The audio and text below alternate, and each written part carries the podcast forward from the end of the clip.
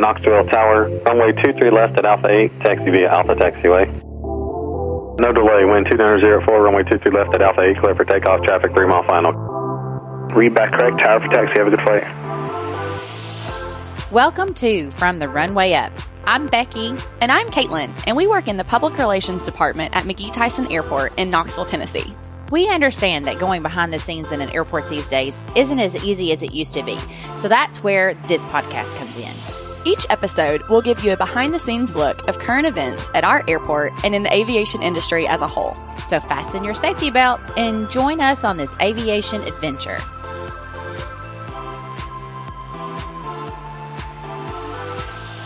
Welcome to our newest episode of From the Runway Up. Today, we are going to be talking about the TSA, the Transportation Security Administration, that operates our airport checkpoint and the checkpoints around the United States, and some of the things that you can expect, some tips that you can use when you're traveling this summer or anytime really through the checkpoint that will help speed up your process. So, we're really excited about what we hope to learn today and maybe get some few stories about things that we see at an airport checkpoint.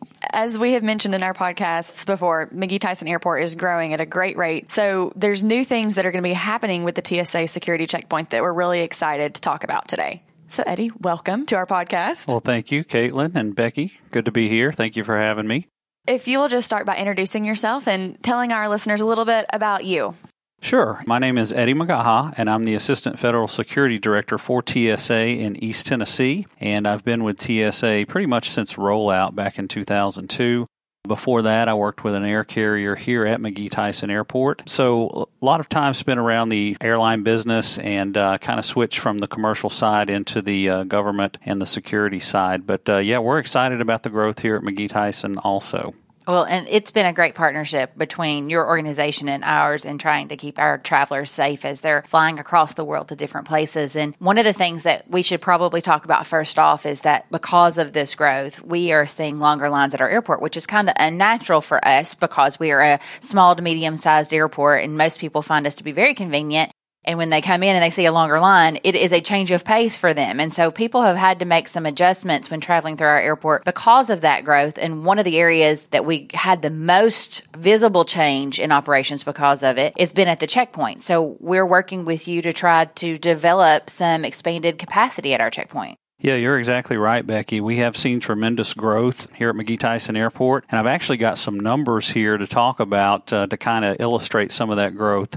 Just in March alone of this year, we did about 111,500 passengers through the passenger checkpoint here at McGhee Tyson Airport, and that's in comparison to about 92,400 the year before. So wow. that's that's talking about 20% growth just in one year. Wow. Now, nationwide, TSA has been seeing about 4% growth, but here at McGhee Tyson Airport, uh, we're close to 12% growth. So about uh, three times exceeding the national growth average. But you're right, the airport, they've been tremendous security partners with TSA, and uh, we have been talking about this. One of the challenges is with all this growth, we've kind of outgrown and sometimes we exceed our capacity for our three lane checkpoint here at McGhee Tyson Airport. So we've talked about some expansion. We've talked about what we can do to kind of alleviate some of the weight that we're seeing due to the unprecedented growth recently. The airport, I do believe, is going to begin some construction within the next few weeks, and so the passengers passengers will be seeing that as they come out here with an anticipated completion time sometime in the fall of this yeah, year. Yeah, the construction will be an expanded area to try to accommodate a fourth lane. Right now, there are three lanes so that we can move people more quickly through, still safely, still screened, not compromising security at all, but adding to our ability to process passengers through the checkpoint by having that uh, additional footprint or additional addition to the lane. That is correct. So, yeah, a fourth lane is going to take some of the pressure off of the growth that we've been seeing. We got the summer to go through. Yeah. So, it's going to be a little bit of growing pains uh, until we get to that point. We can talk about some of the things that the uh, passengers and the travelers can do to kind of help out uh, until we get that fourth lane in place. Well, and the one thing that we have been saying and saying and saying until that lane is open is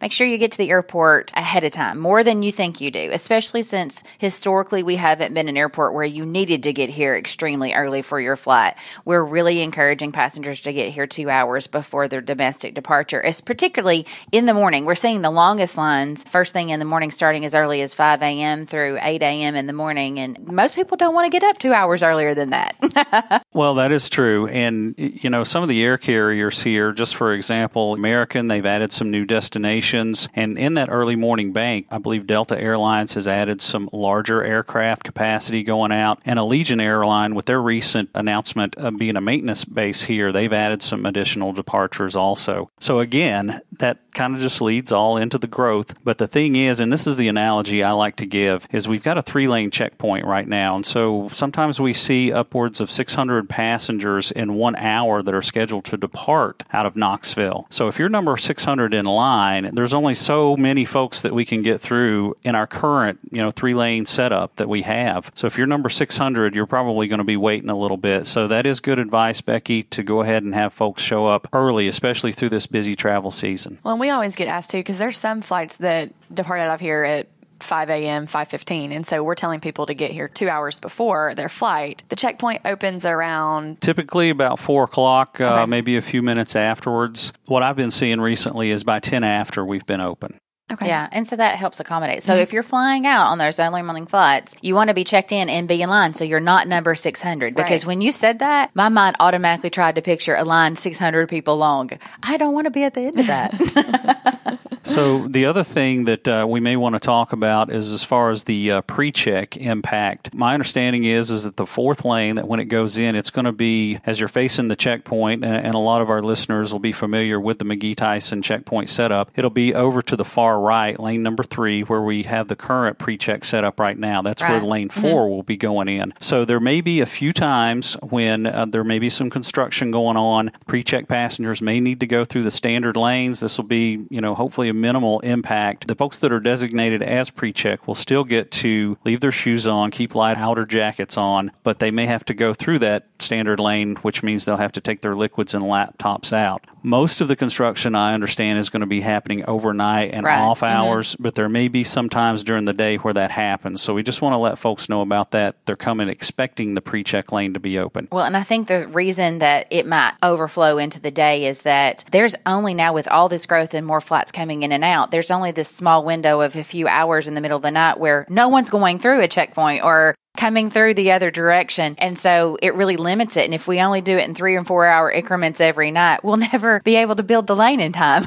so there has to be some accommodations to it. But you mentioned pre check. So for our listeners who don't know about that program, what is pre check? Pre check is a TSA program to where you pay $85 and you have a background check done. And that's really what the $85 is for is to accommodate that background check. And it's good for five years after that. And because you've had that background check, TSA knows a little bit of information about you, so there may be a little bit of uh, reduced risk as far as like what you may be coming to the airport with. You get to leave your shoes on, you get to leave your light outer jackets on. In a standard lane, you have to take out all liquids and laptops because our lanes aren't set up for the screening of those in the bag, but on the pre-check lane they are. And, and, it's just some expedited conveniences that we do because you've allowed us to do some background check on you. So it's a really good program, and it's been in uh, place for several years now. And we do have a lot of folks here in the local area that participate in the pre-check. We've actually had two enrollment events in cooperation with the airport here, and we do plan on having another one maybe in about September of yeah, this year. I think it's mm-hmm. the last week of September, and I think that it may even be a two-week time frame this time around. So because it's always so popular. Yeah, and if you're interested and you're listening and you want to know more about the PreCheck program, you can visit tsa.gov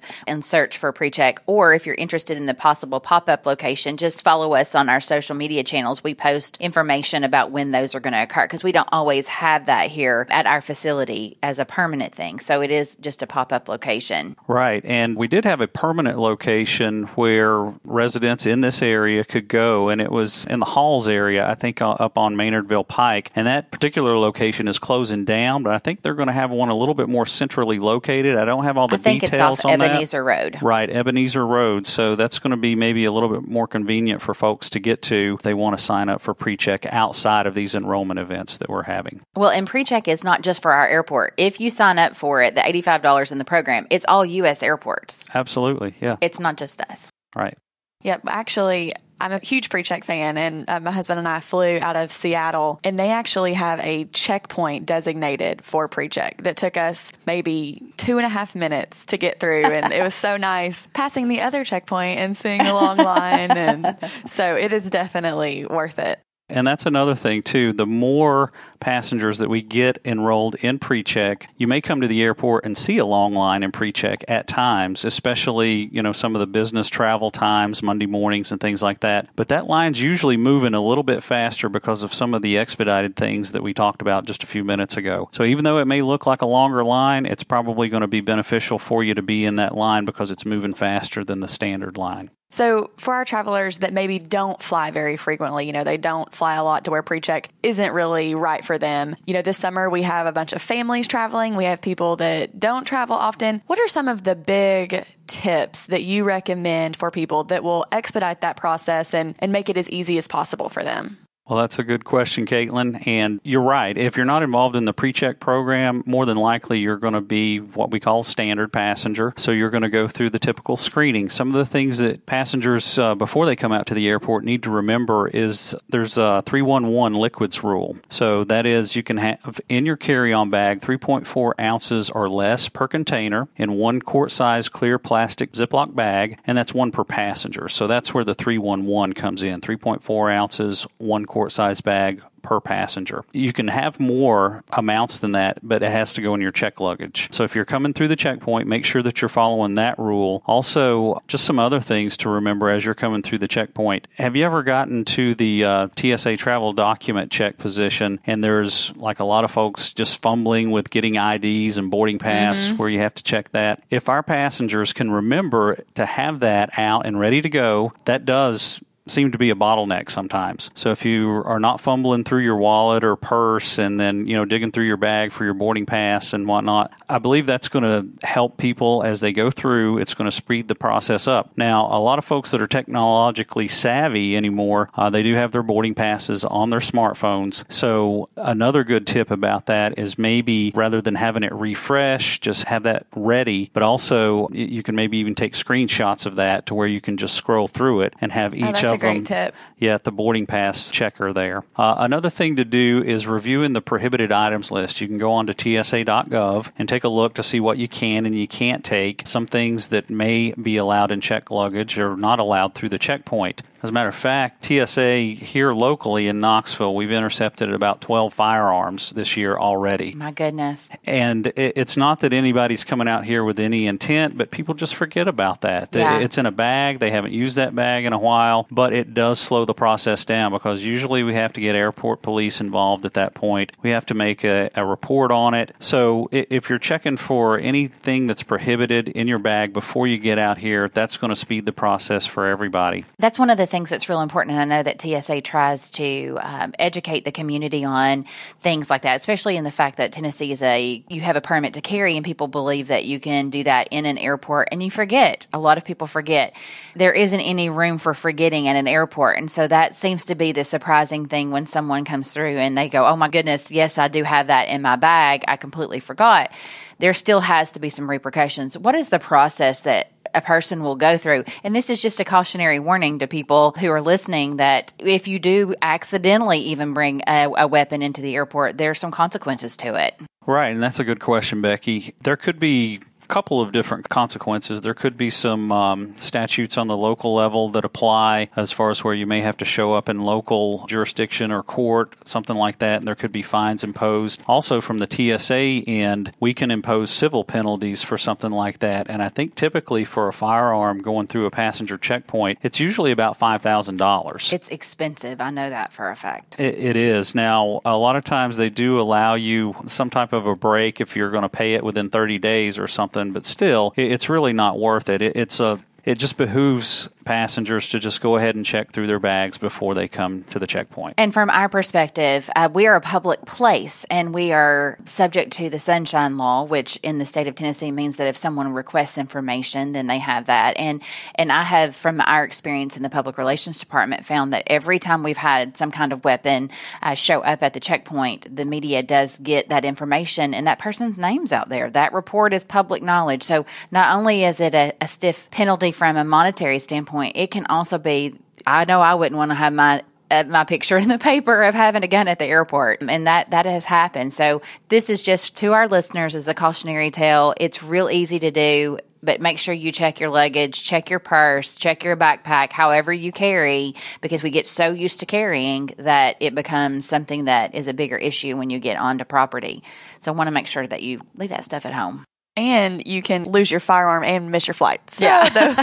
tho- those things too. really bad day Right, and we don't want to focus on firearms. I mean, just check for knives or Yeah. any, any liquids that are too large, something that's going to slow down the process, that's going to get you and all the other travelers through the checkpoint a lot yeah quicker. definitely definitely so you got anything else on your list Yeah, just a couple of things. Just give yourself enough time to arrive at the airport. Again, we've mentioned that there are a lot of other travelers during this time. So they're just trying to get to a destination just like you are to see family or just to relax, go on vacation, you know, whatever the case may be. So uh, during this busy time, please be here early. Don't anticipate to show up and just breeze right through the checkpoint. Sometimes that may happen, but on a lot of occasions, it's not going to happen. So just give yourself enough time. And the last thing that I wanted to talk about is passengers with a disability or medical condition. They can call ahead to the TSA Cares toll free helpline, and that number is 855 787 2227. So if you have a disability or medical condition, uh, you can get some assistance from TSA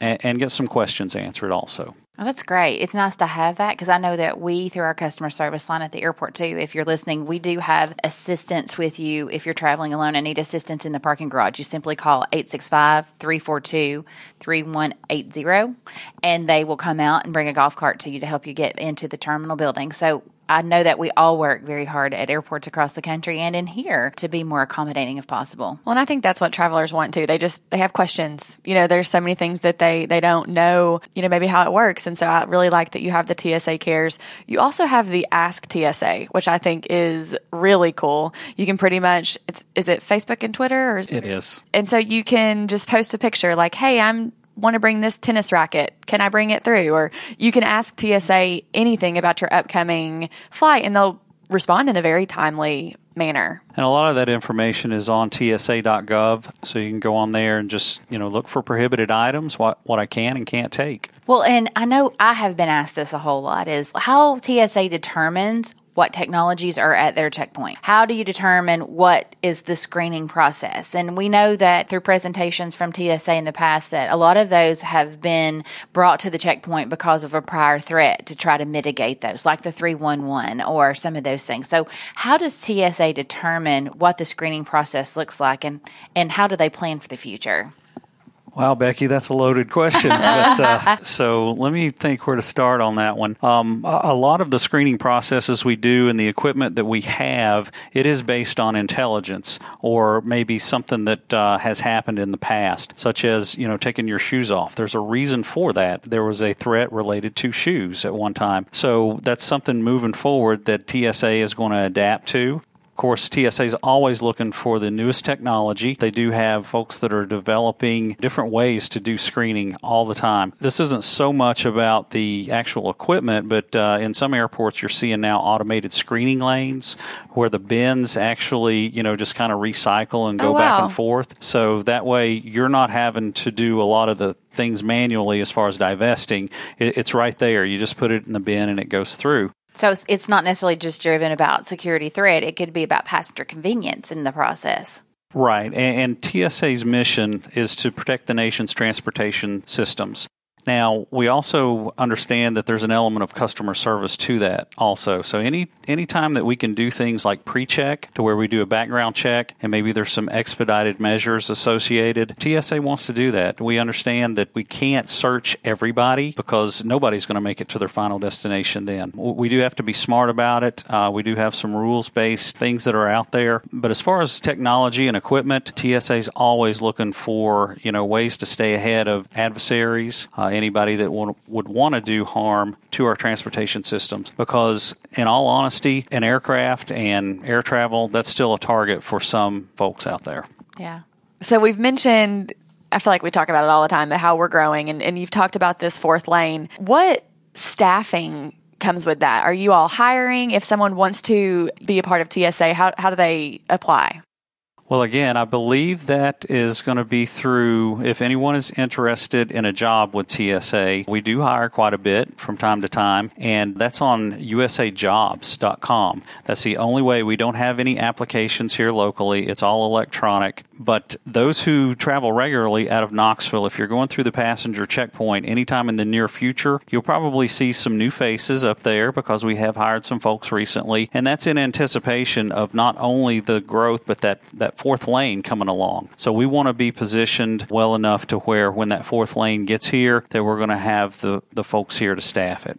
Yeah, let me just mention a couple more quick things. So the busiest travel day in TSA history uh, was the Friday before Memorial Day, just a couple of weeks ago, and that was 2.8 million passengers wow. nationwide. Now, some of the peak travel days during the summer we can see nationwide up to 2.7 million. I remember just a couple of years ago we were talking about TSA screens 1.8 million per day, and last year it was 2 million per day, and I think this year it's 2.2 million. But again, those peak travel days can be up to 2.7 million. Now here locally at McGhee Tyson Airport, our busiest travel day ever was the Sunday after Thanksgiving last year. And we did just over 5,000 people through this three lane checkpoint in one day, which that's is crazy. Yeah, that's an incredible accomplishment. But number two through six on our all time here at McGhee Tyson happened in the month of May 2019. So that again speaks to the growth that we're having here. Yeah, it does, and that also speaks to the progressive growth that we've got to keep up with, and